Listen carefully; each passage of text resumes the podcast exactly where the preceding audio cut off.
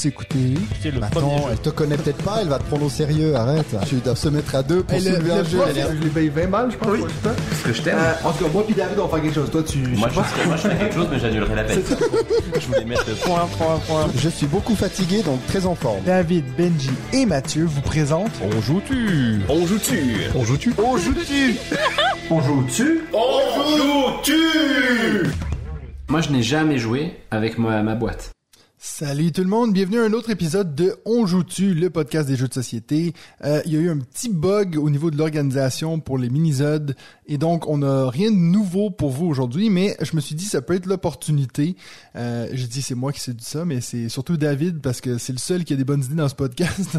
Euh, c'est lui qui a proposé que je vous mette l'audio de mon profil de joueur que j'avais fait sur une vidéo YouTube, étant donné que c'est pas tout le monde qui euh, qui suit le podcast, qui, suit aussi la chaîne YouTube. Donc, ça va être un podcast assez particulier parce que ça va vraiment juste être moi qui parle tout seul. Euh, donc, euh, vraiment, gardez en tête que ça, c'était une vidéo que j'avais filmée tout seul. C'est pas que je voulais absolument pas que Benji et David parlent. Donc voilà, je vous lance donc mon profil de joueur. Et nous, on se revoit la semaine prochaine avec un autre épisode de On joue tu avec Corentin Lebras. David, Benji et Mathieu vont maintenant vous faire leur thématique. Cette semaine, j'ai une vidéo un peu spéciale parce que j'ai mon ami Ben des recettes ludiques qui a fait une vidéo sur son profil de joueur et puis il a nommé certaines personnes dans les commentaires de son post pour euh, pour réaliser le même exercice. Donc euh, il m'a nommé moi et puis ben j'ai dit ben bien sûr que ça me fait plaisir de parler de moi. Donc j'ai accepté de prendre la relève et puis ben bien sûr quand je suis arrivé pour tourner cette vidéo, j'ai commencé à réfléchir et puis en fait c'est pas quelque chose que je réfléchis beaucoup, mon profil de joueur, donc c'est vrai que j'étais comme, hmm, de quoi je vais parler? donc bien sûr, je vous invite à aller voir la vidéo de Ben si vous l'avez pas encore vue, comme ça vous savez ce que je suis en train de, de faire comme exercice. Et puis ben, bien sûr, si vous avez vu la vidéo de Ben, vous avez vu que c'est clair, précis, très bien formulé, toutes les choses que moi je ne suis pas. Et donc sur ça, on va attaquer les mêmes points que lui il a fait dans sa vidéo. Euh, et puis on va essayer de regarder c'est quoi mon profil de joueur. Donc on va attaquer le premier point qui est le gameplay. Euh, et puis c'est celui-là que je pense que j'ai eu le plus de difficultés euh, à, réfléchir pour pour cette vidéo parce que le gameplay pour moi, j'ai l'impression que je joue un peu à tout. Euh, bon, une chose est claire, je suis pas du tout jeu pour enfants ou quoi que ce soit, mais j'ai l'impression que je joue un peu à tout entre ce qui est familial jusqu'à l'expert. À savoir que l'expert c'est pas non plus ma grande spécialité, je suis pas un, joueur expert du même calibre que Ben ou même Yoel de, la chaîne First Player, mais je suis quelqu'un qui aime temps en temps avoir un bon gros jeu, euh, puis surtout avec une bonne profondeur. J'ai toujours un petit penchant pour un bon party game, euh, c'est un peu ça qui m'a fait rentrer dans le milieu, donc des bons jeux d'ambiance, des jeux comme des top 10, c'est des jeux que j'adore sortir avec des différents groupes parce que dans mon entourage, j'ai beaucoup de différents styles de groupes de joueurs et puis ben souvent, j'ai des groupes qui sont pas du tout donc euh, jeux de plateau ou quoi que ce soit, mais qui aiment des bons jeux d'ambiance. Et si je devais vraiment choisir une niche, je pense que vraiment où je trouve le plus de bonheur, c'est je crois dans la catégorie initiée. Si je regarde parmi mes jeux préférés, c'est des jeux qui sont pas nécessairement faciles, mais qu'on peut les enseigner entre 10 et 15 ou peut-être 20 minutes. Après ça, tout le monde a compris les règles. On peut attaquer le jeu et puis ça va pas prendre 4 heures. Donc je pense vraiment que c'est ça qui me botte. Si je pense à mes soirées jeux traditionnels, je préfère faire deux trois bons jeux que d'en faire que un qui a pris toute la soirée. Même si je regarde en termes de tu vois, Eurogame versus Ameritrash, je pourrais même pas encore là, je pourrais même pas dire que j'ai une grande préférence pour un pour l'autre. Euh, je fais des, des campagnes du style Frosthaven, de Massive Darkness 2, donc des jeux un peu avec des figurines et tout. C'est pas vraiment ce que je préfère, mais je, je peux le faire si j'ai le bon groupe. J'ai l'impression que pour moi, c'est toujours une question du groupe de joueurs que j'ai autour de la table. Je vais un peu m'embarquer dans tout. Je suis très très bon public. Par exemple, dans les choses que j'apprécie un peu moins, j'avais l'impression que pour moi, les jeux où on devine des mots, j'étais tanné de ça, j'en voulais plus. Donc j'avais beaucoup trop joué à des codenames, des décryptos, des choses comme ça. Et puis ben récemment, j'ai découvert So Clover, puis je trouvais ah, c'est tellement intéressant, puis ça a relancé un peu mon mon, mon intérêt pour ça. Donc je sais pas à quel point je peux dire que il y a un style de jeu que j'aime pas que je veux jamais rejouer. Ben, il parlait dans sa vidéo de euh, qui, qui aimait qu'il y ait quelque chose qui se passe autour de la table, qui a une histoire d'histoire qui est racontée à la fin du jeu, euh, dans le sens qu'il y a eu des émotions et tout. Alors ça, je suis 100% d'accord avec lui.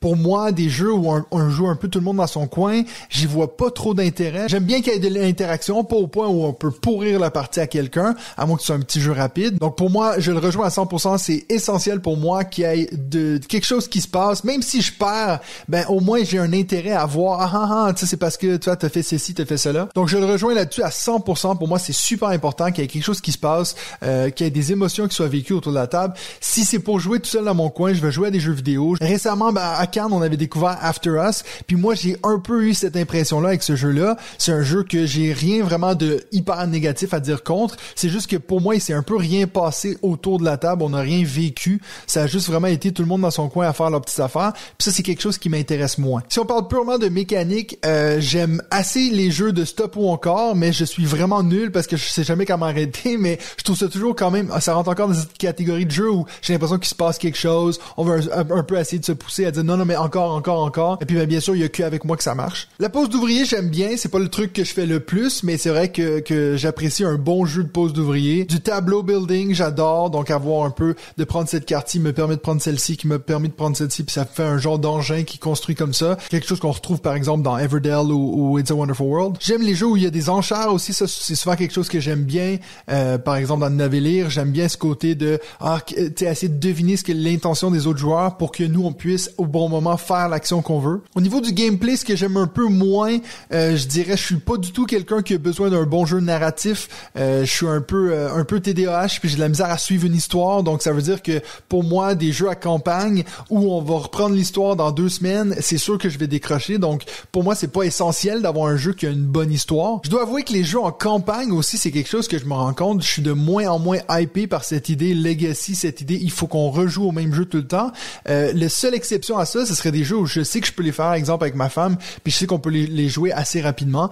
Euh, je trouve c'est déjà tellement compliqué maintenant de rassembler un groupe de joueurs de, façon hebdomadaire que euh, c'est pas quelque chose qui me hype vraiment. Et puis les jeux abstraits, mais dégagez ça de ma vue, je déteste ça. Donc par exemple, les jeux un peu comme les échecs ou, ou Santorini qui est un jeu que j'avais eu pendant un moment, puis chaque partie que je faisais, ça me frustrait tellement cette idée que vraiment le seul intérêt c'est d'essayer de faire un meilleur mouvement que ton adversaire juste pour que tu le vois puis tu peux s'y montrer ah, ah je suis plus intelligent que toi. Alors ça c'est vraiment pas ma cam. Je suis pas quelqu'un qui a besoin d'avoir 100% de hasard dans mon jeu mais si c'est vraiment juste ben là t'as fait ce mouvement là t'aurais pas dû puis maintenant ta partie est finie, oh, ça m'intéresse pas du tout. Alors si on passe au prochain chapitre qui est matériel et règles, alors moi je suis vraiment un joueur de matériel, c'est-à-dire que moi j'ai des jeux dans ma ludothèque que je trouve pas nécessairement incroyables mais juste à cause du matériel, je les garde puis j'aime bien les sortir. Je trouve que c'est une excellente façon de initier les gens qui sont pas trop joueurs. Donc les rares fois où le jeu en plus est exceptionnel, en plus d'avoir du matériel de fou, ben moi c'est sûr que ça rentre dans mes jeux préférés parce que j'adore être stimulé visuellement en même temps qu'être stimulé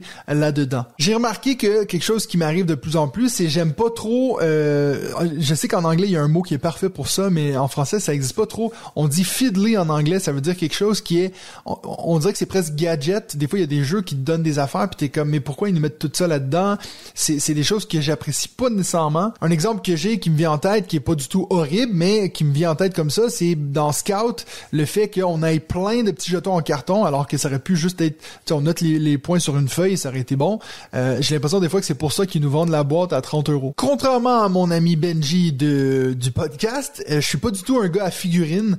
Euh, c'est sûr que s'il puis ils sont jolis, pourquoi pas, mais j'ai pas du tout besoin de ça. Puis même que si demain matin on me disait il y a plus de figurines dans les jeux de société, j'ai aucun problème avec ça. Moi, tous les jeux que j'ai avec des figurines, si on les remplaçait par des standees en carton, j'aurais aucun problème avec ça. Donc, je suis pas vraiment quelqu'un qui est hypé par ça. Je fais pas de la peinture sur figurines. J'en ai eu fait un tout petit peu juste pour faire un petit sundrop maison sur mes figurines de Massive Darkness 2, mais j'ai pas du tout besoin de ça. J'ai remarqué que de plus en plus, j'ai une bonne appréciation pour un jeu qui est bien rangé. Euh, un exemple tellement banal qui me revient en tête, mais à chaque fois que je sors Seven Wonders Duel puis que je vois à quel point il y a tout qui s'emboîte bien, ça me fait tellement plaisir de me dire j'ai pas été obligé de racheter un truc en plus chez Folded Space pour que mon jeu puisse rentrer puis que je puisse le mettre à la verticale. Donc ça c'est vrai que c'est quelque chose qui me rend un peu fou quand j'achète un jeu puis je vois que c'est juste tout qui est balancé dans la boîte je me dis, bah là, c'est un peu, euh, c'est un peu ordinaire. Donc ça, j'avoue que c'est quelque chose que je deviens de plus en plus sensible à ça. Maintenant, pour ce qui est des règles, je vais vous avouer quelque chose qui va peut-être vous heurter votre sensibilité et puis peut-être vous choquer. Je ne lis quasi jamais les règles. Et oui, le gars qui fait des vidéos règles sur YouTube, il lit pas les règles de jeux de société. Je suis quelqu'un dans la vie qui a vraiment beaucoup de peine à se concentrer sur une tâche, surtout dans, en termes de lecture, puis quand il y a pas une histoire qui m'embarque, c'est vraiment juste, ben là tu fais ça, tu fais ceci, fais cela. L'impression de lire un manuel de cuisine, c'est pas quelque chose qui m'intéresse. Donc moi j'ai toujours eu recours à des vidéos règles, et puis vraiment les rares exceptions pour les jeux qui a pas de vidéos règles en ligne, ben là je vais les lire, mais je vais vraiment les lire un peu de travers pour, pour vite pouvoir jouer au jeu, puis après ça me dire mais il me semble que ça c'était pas clair, puis j'y retourne. Je sais, c'est banal, puis il y a plein de gens qui comprennent pas pourquoi je fais ça comme ça, mais moi j'ai je préfère passer mon temps à jouer plutôt que de passer mon temps dans les règles. Donc c'est sûr que comme tout le monde, j'aime pour les rares fois où je lis un livre de règles que tout soit à la bonne place. Ça peut sembler banal, mais il y a plein de jeux qui ont des informations à des endroits trop bizarres, puis on se demande pourquoi ils ont pas mis ça à d'autres places. ça, c'est des choses qui font pas de sens pour moi. Un exemple d'un de mes jeux préférés, dans Tricarion, si tu regardes la mise en place, ça te dit qu'on va faire toute la mise en place, et puis là, tu tournes la page, puis ça te dit, si c'est votre première partie, faites plutôt la mise en place comme ceci. Donc ça veut dire que je viens de passer 10 minutes à le mettre en place, puis là tu me dis fallait pas le mettre comme ça? Surtout qu'une des choses dans la mise en place, c'est retourner le plateau. Donc voilà, c'est tout ce que j'ai à dire au niveau matériel et règles. Comme je dis, je suis pas le gars le plus axé sur les règles qu'il existe. Et puis je vois déjà venir David dans les commentaires en disant ben c'est pour ça que tu oublies toujours une règle quand t'expliques les jeux. Pour ce qui est de la thématique puis des illustrations, ben vous le savez que je suis quelqu'un qui est très sensible à tout ce qui est jeu nature, c'est pour ça que je suis 100% team nature. Mais pas que, euh, j'aime aussi beaucoup tout ce qui est un peu héroïque fantasy. Euh, en fait, je suis un peu bon client pour tout. J'aime aussi beaucoup les jeux qui ont des thématiques originales, même que des fois c'est la raison pour laquelle je vais jouer un jeu juste parce que peut-être que le jeu il m'intéresse pas, mais je me dis un jeu sur les fers à repasser, intéressant. Par exemple, la première fois que quelqu'un m'a parlé de qui fait et il a dit mais ça te tenterait-tu de jouer un jeu où il faut deviner c'est lequel animal de compagnie qui a fait caca dans le salon? Moi? Oui. Au niveau des thématiques que j'aime pas, ben bien sûr, dans le podcast, je suis toujours un peu en, train de charrier Benji pour tout ce qui est Team Space. C'est pas nécessairement, c'est pas que je vais refuser de jouer un jeu dans l'espace, c'est juste que c'est quelque chose qui m'intéresse pas tant que ça. Euh, à la limite, si c'est un peu plus science-fiction, là, ça va m'intéresser, mais des choses qui sont purement euh, un peu Star Wars, ça m'intéresse pas du tout par exemple, toi, Star Realms, c'est un jeu que j'aimais beaucoup, mais que je trouvais tellement moche et, et ininspirant. Donc ça, ça me dit rien. Des jeux qui ont des thématiques un peu historiques, ça j'aime beaucoup, ou, ou qui s'inspirent de, de, de l'histoire. Donc voilà. Mais c'est sûr que si je regarde dans ma ludothèque, c'est quoi une thématique qu'on retrouve souvent? C'est souvent les animaux, la nature, c'est des choses qui m'intéressent beaucoup. Au niveau de l'interaction, euh, ça va aller assez rapidement. Moi, je suis quelqu'un qui, euh, j'ai aucun problème avec l'interaction dans les jeux, même que j'en demande, euh, que ce soit beaucoup ou peu, mais il faut qu'il y ait une raison pour laquelle elle est là. Je vais encore citer After Us, qui pour moi a, a, a trouvé une façon de mettre de l'interaction, mais vraiment juste pour dire qu'il y en a, alors que le jeu en a zéro. Donc pour moi l'interaction c'est important parce que sinon ben on joue tous à un jeu solo puis c'est pas ce que je veux. Moi je veux des, des opportunités où je peux faire un petit coup salaud à un de mes amis ou qu'eux puissent me le faire aussi. Hein. Faut faut être euh, d'accord que c'est donnant donnant. Une chose qui est sûre c'est que j'aime ça devoir regarder ce que mes adversaires font. Si je peux carrément ignorer le taux de, la personne qui vient juste de jouer avant moi, ben pour moi encore une fois il y a pas l'intérêt de on joue en groupe là. Au niveau de la rejouabilité c'est pas l'affaire que je regarde le plus. Euh, c'est certains de mes jeux préférés je les ai joués pas souvent parce que soit parce que l'occasion s'y prêtait pas ou parce que je me dis ouais j'ai peut-être un peu fait le tour. Euh, puis le contraire est aussi vrai. Il y a certains de mes jeux que j'ai le plus joué de ma vie que c'est pas nécessairement des jeux que je dis que c'est des masterpieces. C'est juste que des fois ça va bien ça l'enchaîne vite euh, et puis donc ça dépend de la situation. Mais c'est sûr que j'aime bien que ce soit un petit départ asymétrique ou quelque chose qui fait que tu as envie d'y revenir pour pouvoir essayer une différente stratégie. Ça c'est toujours quelque chose que je cherche. Maintenant comme dans la vidéo de Ben je vais vous donner quatre jeux que j'aime et puis quatre jeux que j'aime pas qui peuvent peut-être un peu vous aider à savoir le genre de jeu que moi j'aime. Donc dans les quatre jeux que j'aime, euh, vraiment essayer de montrer mon profil de joueur, ben, je dirais Top 10, euh, Tricerion, Nidavellir et puis of course Everdell. Pour ce qui est des quatre jeux que j'aime pas, encore une fois pour vous donner une idée du style, je dirais euh, le jeu du doigt, les loups-garous, Detective Club et puis On Mars. Pour ce qui est de configuration, je l'ai déjà un peu dit dans la vidéo, donc je vais aller assez rapidement. Moi, j'ai la chance d'avoir des plein de différents groupes de joueurs. J'en ai euh, plusieurs que c'est des, des, jeux où on va faire plutôt un peu famille, un peu acropolis dans ce genre-là. Puis il y en a d'autres avec qui je peux faire des gros jeux d'ambiance,